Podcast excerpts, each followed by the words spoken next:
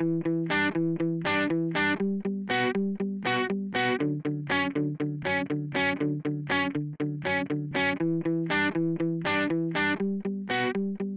and welcome to the new Fixing Healthcare podcast series, Diving Deep. I am one of your hosts, Jeremy Corr. I'm also the host of the popular New Books of Medicine podcast and CEO at Executive Podcast Solutions. With me is Dr. Robert Pearl. For 18 years, Robert was the CEO of the Permanente Medical Group, the nation's largest physician group. He is currently a Forbes contributor, a professor at both the Stanford University School of Medicine and Business, and author of the best-selling books Mistreated, Why We Think We're Getting Good Healthcare and Why We're Usually Wrong, and Uncaring, How the Culture of Medicine Kills Doctors and Patients. All profits from his books go to Doctors Without Borders. If you want more information on a broad range of healthcare topics, you can go to his website, robertpearlmd.com. In this episode of Diving Deep, I plan to ask him about the complex intersection of medical culture and the world outside of healthcare. And I want to help readers understand why the current generation of high priced medications aren't much better than the ones that came before. Robbie, you wrote an article titled Why Omicron is About to Make Americans Act Immorally Inappropriately. It was the most read article on Forbes that week with over 450,000 individuals accessing it in the first three days. What made you decide to write it? Jeremy, a friend called and he asked me for medical advice. He's healthy, but he developed a dry cough with mild congestion across the weekend. He took a self administered home COVID test. It turned up negative, but he remained suspicious that he could be infected. He was set to fly from New York to Los Angeles early the next week for a conference, and he dreaded the thought of infecting other passengers. He knew from our podcast, Coronavirus the Truth, that these home antibody tests can have false negatives, and he wanted to know what I would do if it were me. I recommended a PCR test if he wanted to be certain. When the lab results came back positive, he chose not to fly and he spent the next five days isolating at home. What I realized from his experience was two things. First, when it comes to COVID, most people today are very respectful of others. But as I thought about it more and more, and I considered my friend's dilemma, I realized that in the future, this concern for others will dissipate. Can you elaborate on both realizations? Jeremy, although 91% of Americans no longer consider COVID a serious crisis and social distancing is at an all time low, most people currently are making a major effort to avoid infecting others. As a society and from a cultural perspective, we expect that people who test positive for COVID will stay home and they'll minimize contact with others. As a consequence, what we've seen is that four in 10 workers have missed work in 2022 from exposure or actual disease. In fact, currently, according to the Axios survey on the topic of COVID, the number one concern of Americans related to Omicron is spreading the virus to people who are at higher risk of serious illness. You might think that concern would be the result of guidance from the CDC or information from some other public health organization, but it's not. Instead, their caution and their protective actions relative to others reflect cultural norms. Robbie, can you explain what you mean by cultural norms? Jeremy, culture is the values, the beliefs, and the expected behaviors of people inside a group. It could be a nation, a religion, or a social organization. And we know that it's a cultural norm when everyone acts the same, but there are no written rules or regulations or laws requiring it. Often, these actions aren't part of a conscious process, but it's one that happens subconsciously and automatically. And what we observe is that people's actions evolve over time. Culture changes as the circumstances evolve. These shifts can be economic, they can be technological advancements, or they could be medical threats. Call it what you will groupthink, peer pressure, or just the fear of violating cultural taboos. People in any group act similarly to each other. And relative to COVID, Americans today don't want to put others in harm's way. And by the way, that's true, according to Axios polls, regardless of, party political affiliation or vaccination status. Robbie, can you give listeners a few examples of what's immoral today that will be culturally appropriate in the future? Jeremy, it's obvious that predicting the exact actions individuals will take in the future, that's not impossible.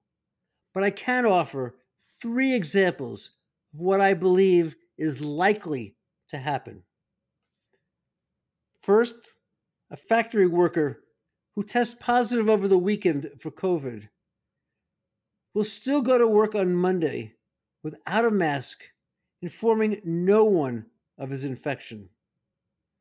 A vacationer with mild COVID symptoms will refuse to postpone her spa weekend, and she'll continue to avail herself of massages, facials, and group yoga classes as though she were totally healthy.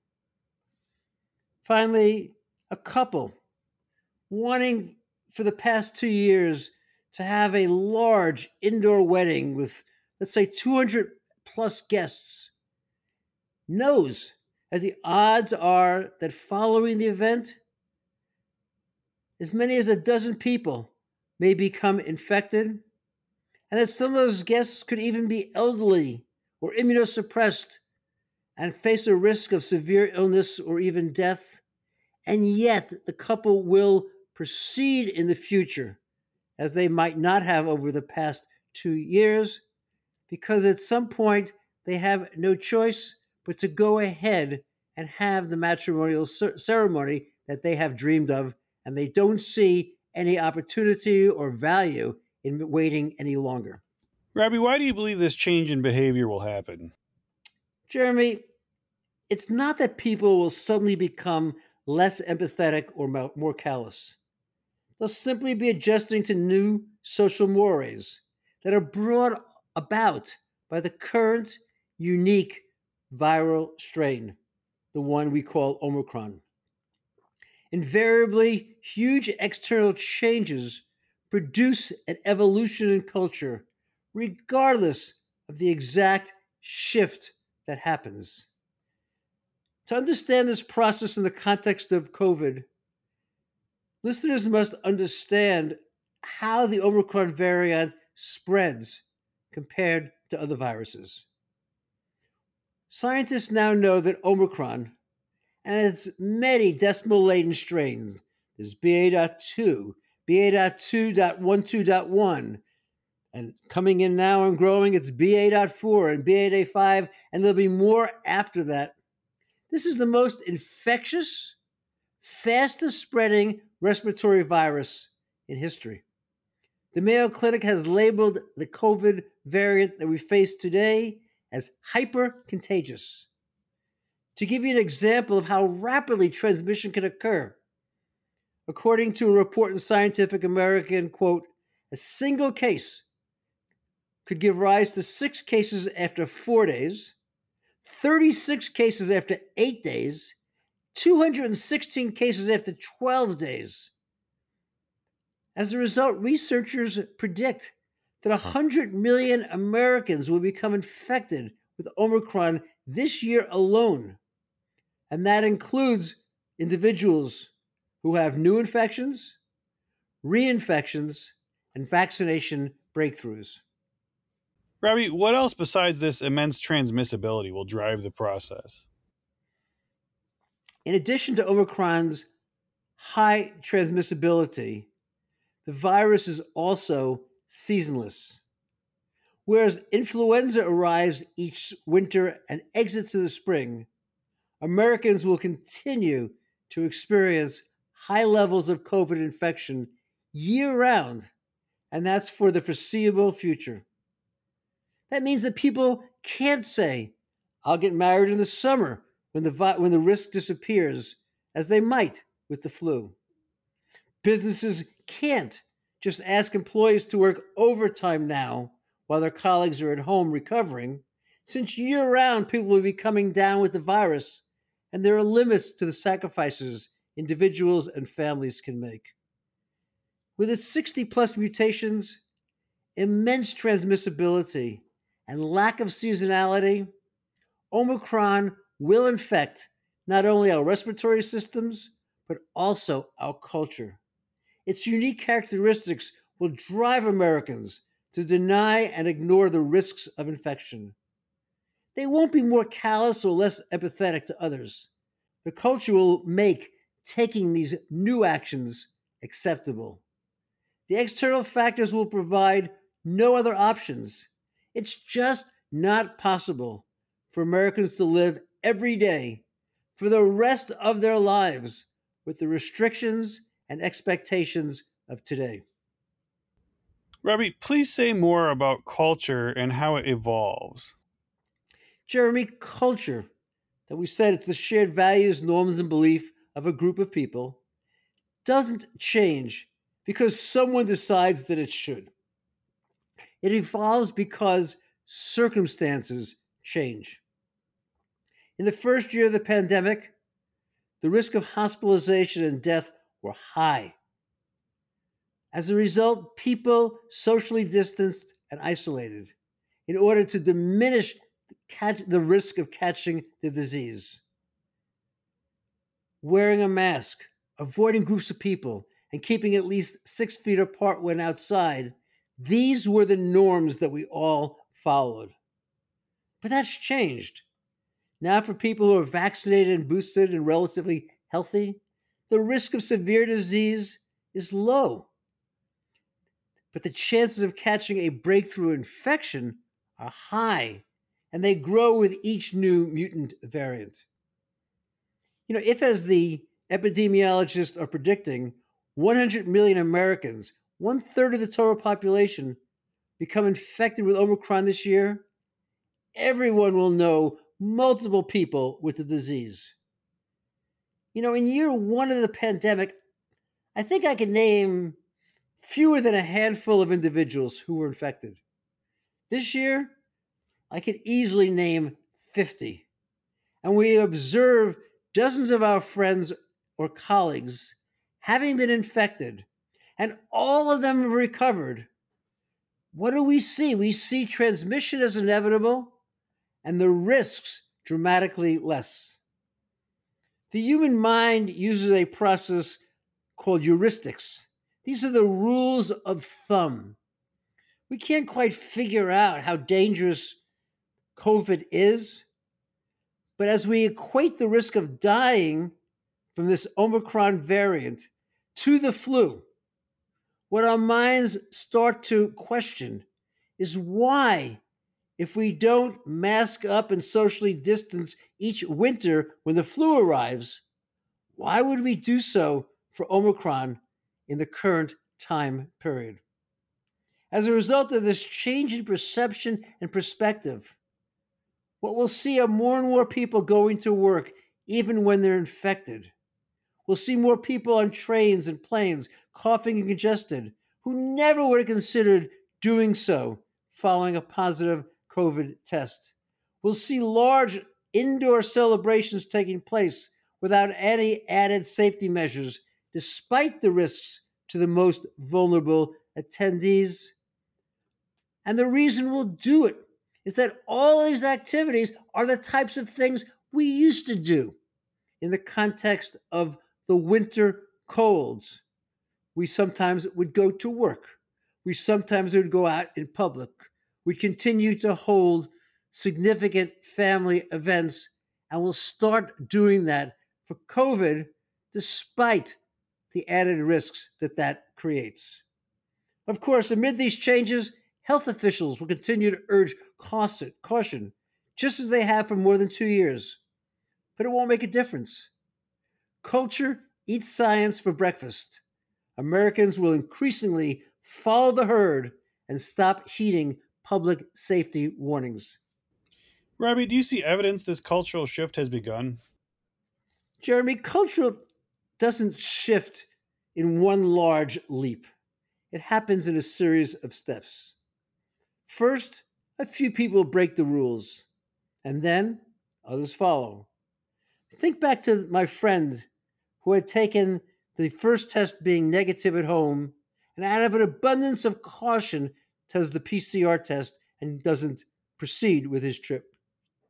Maybe next time, a year from now, he'll decide he'd rather not miss the conference. He won't test himself at all. And when he returns home, he'll tell his friends he felt sick the whole trip, but he's okay now. And when they ask, Do you think you might have had COVID?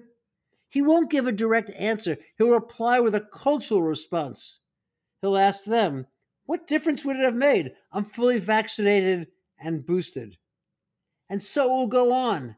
The next time someone in a social circle feels under the weather, whether he has a positive test or not, he's likely to proceed. And we can see these steps happening in the cultural change process. Think back to the White House Correspondents' Dinner that we discussed on our previous Coronavirus The Truth show. Last year, the event was totally canceled. This year, the guests had to show proof of vaccination or have a negative same day COVID test. However, the hotel staff who worked the event were not required to either prove vaccination or have a negative test.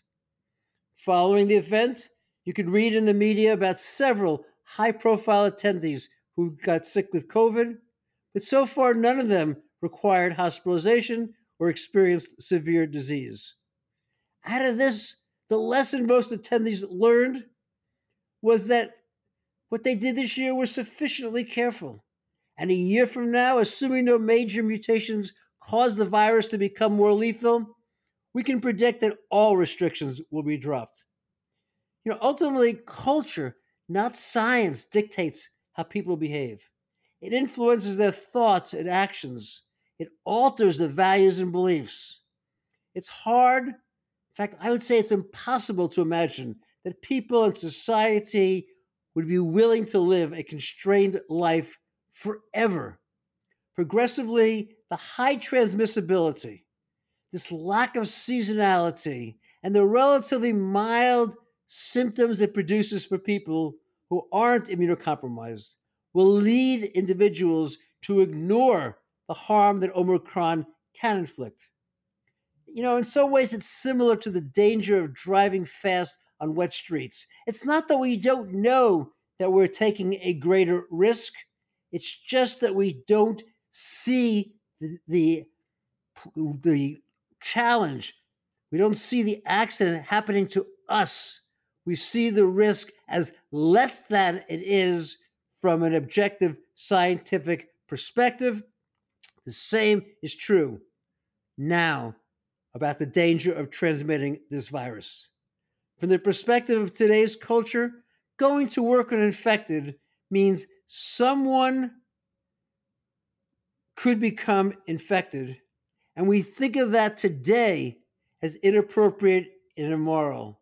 But that's not how we're going to see it in the future. We're going to be oblivious to the consequences. We may say someone could become sick, but they can become sick in a variety of places. We won't see that as us doing it to them, and we won't see the risk that our actions take.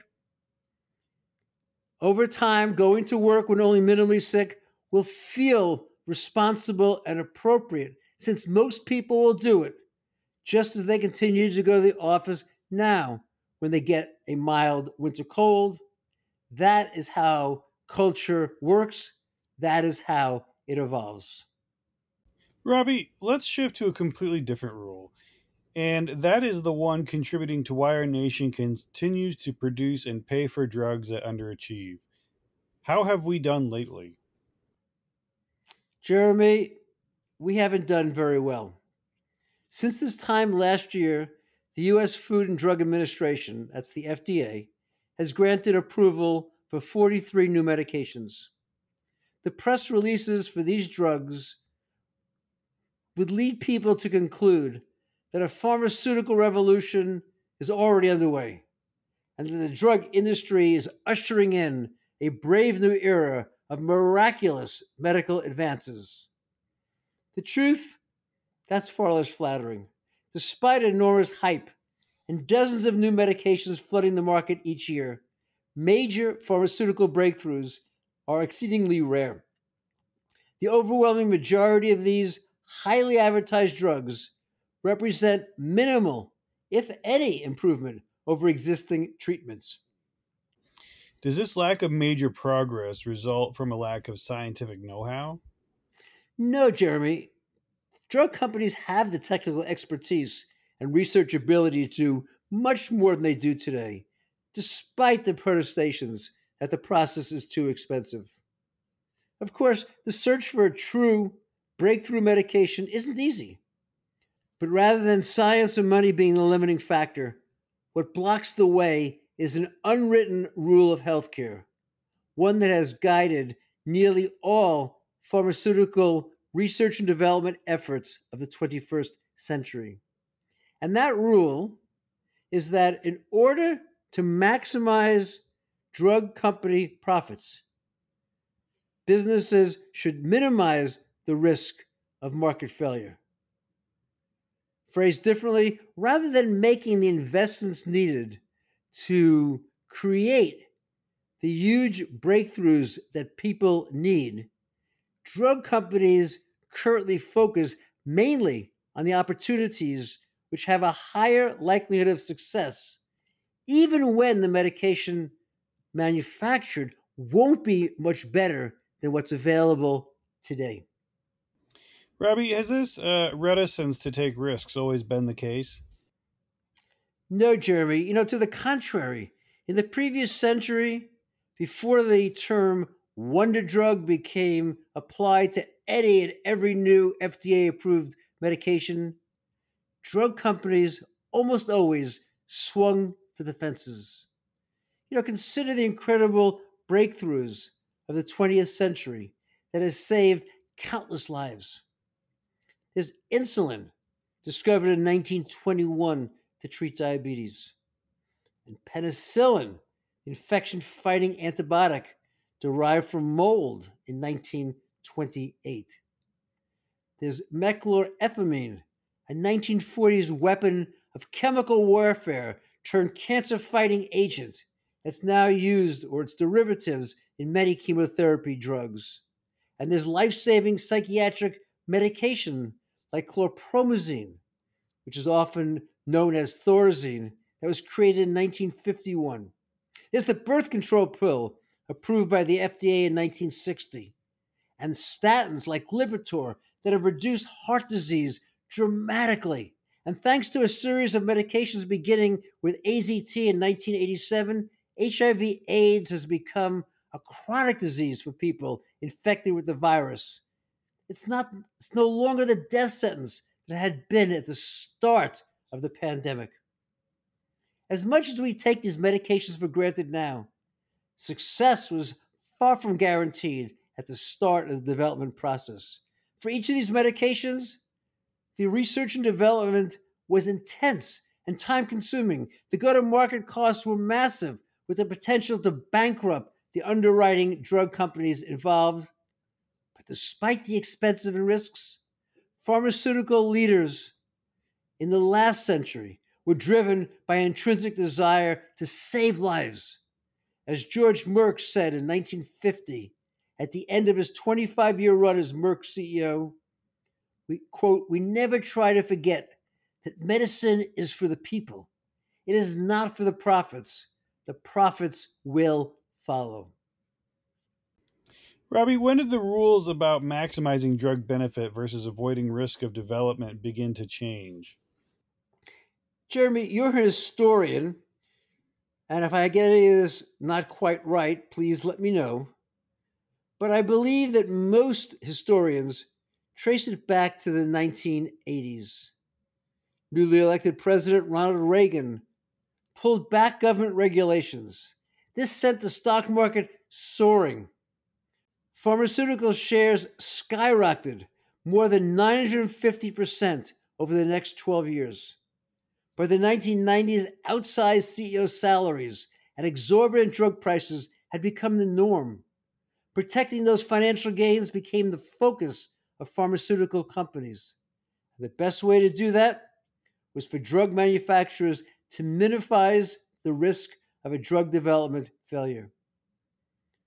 What their CEOs realized is that it can be very profitable to bring to market a medication with only a minor tweak to a proven drug.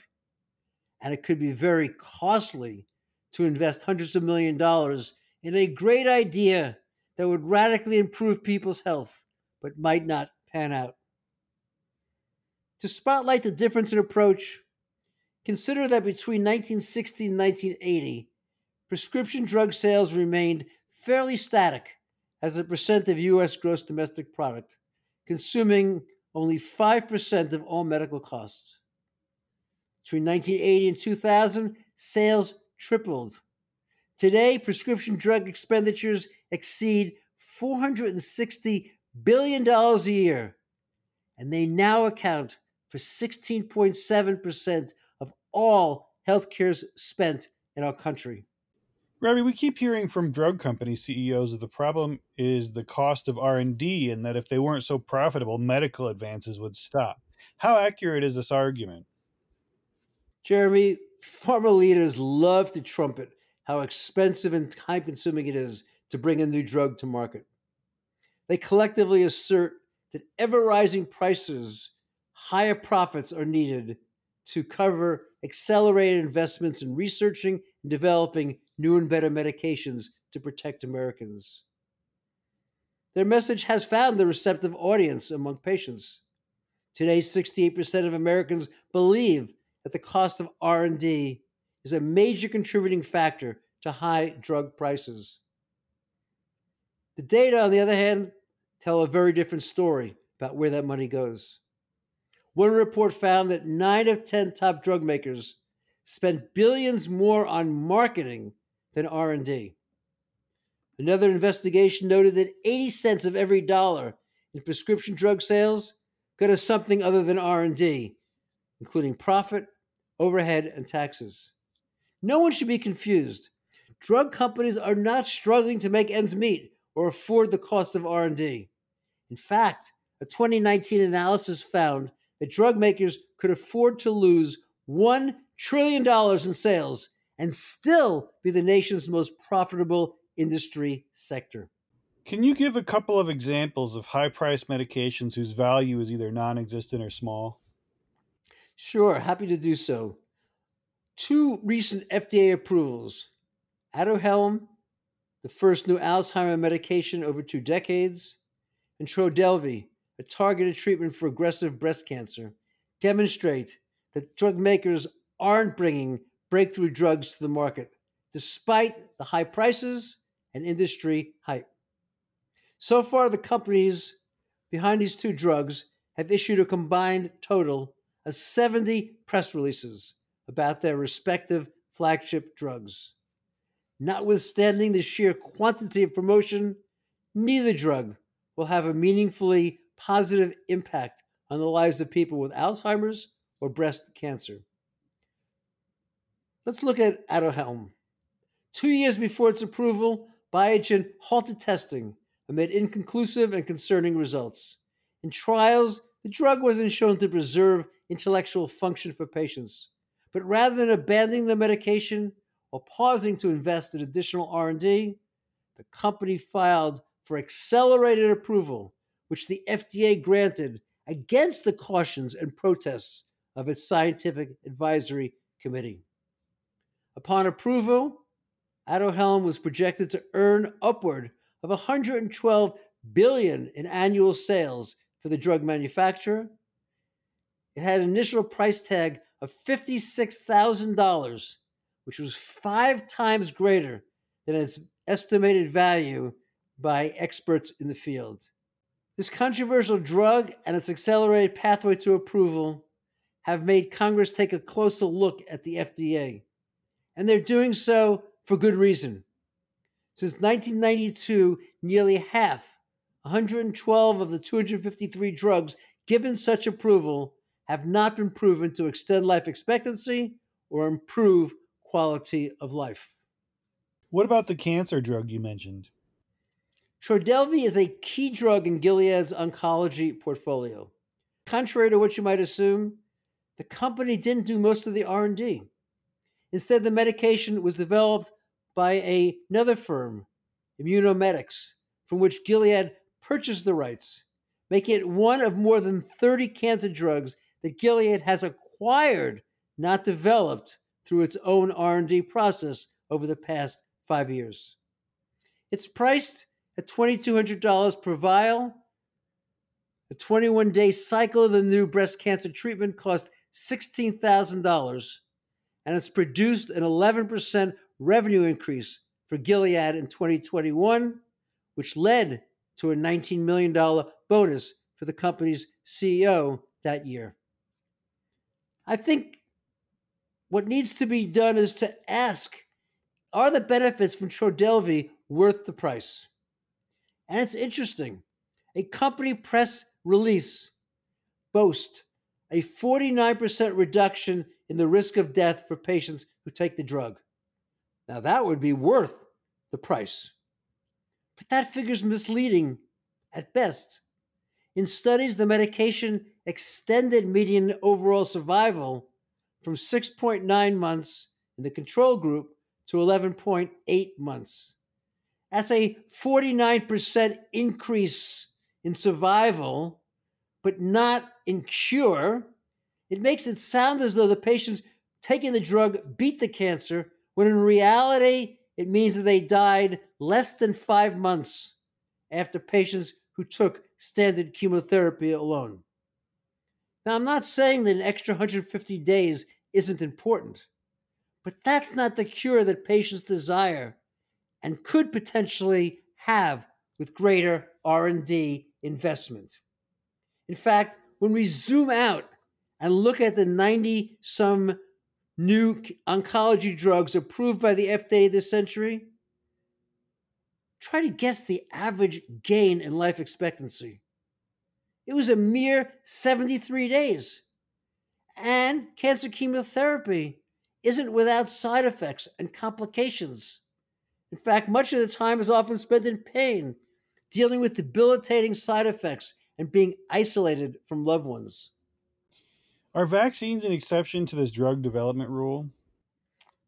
You know, Jeremy, this is a difficult and important question because the science behind vaccines, the remarkable science, needs to be celebrated and recognized. But we also need to understand that most of the time these drugs were brought to market with relatively minimal risk for a big drug company.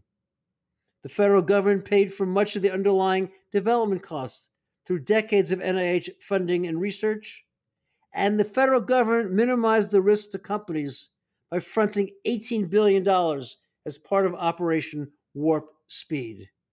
So, what I would say is it is a great advance, and it is at the cutting edge of what science can accomplish but it's not a true exception to what we're saying. Once the company had a means of minimizing the risks, then it went ahead and brought the products to marketplace, and we should be very grateful for it, but not be misled that it's a sign of a shift in the pharmacological world of priorities. Are the only issues relative to this rule on maximizing profits by minimizing risk ones related to price and efficacy? This is a great question, Jeremy, because there's another negative outcome from this rule that most people don't recognize. With rare exception, the lure of being able to charge exorbitantly high prices, we're talking about $2.1 million, $2.1 million in one case, and generating huge profits more than any other industry sector, distort research priorities. As a result, pharmaceutical companies ignore many of the biggest areas of clinical need. You know, consider antibiotics. This is a drug category that remains extremely under researched and underfunded. Public health officials agree that antibiotic resistance threatens our entire modern medical system. Nationwide, drug resistant bugs are becoming a growing problem, putting millions of lives at risk. It's inevitable that patients will die from infections that currently are treated with antibiotics, but are going to become resistant to all of the currently available ones in the future. And we will have nothing to provide to patients with these diseases unless drug companies can discover the next generation of antibiotic medications. But there's a problem. Antibiotic medications are not very profitable. First, they're usually prescribed for a relatively short amount of time, 7 to 14 days. And second of all, a true breakthrough drug would be reserved.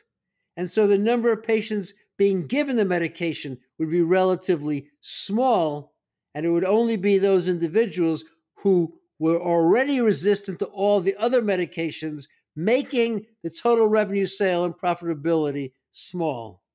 That's why identifying a new class of antibiotics is financially risky.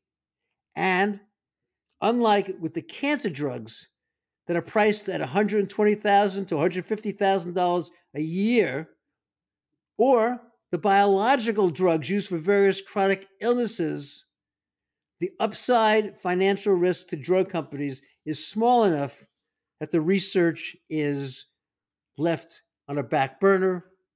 As a result, right now, more than 600 cancer drugs are being tested for clinical use, while there are no breakthrough antibiotics in the pipeline or on the horizon. Any last observations? Jeremy, for the past two decades, life expectancy in the United States has stalled. Our nation needs better, safer, more effective medications. But drug companies won't develop them until the industry inverts its focus.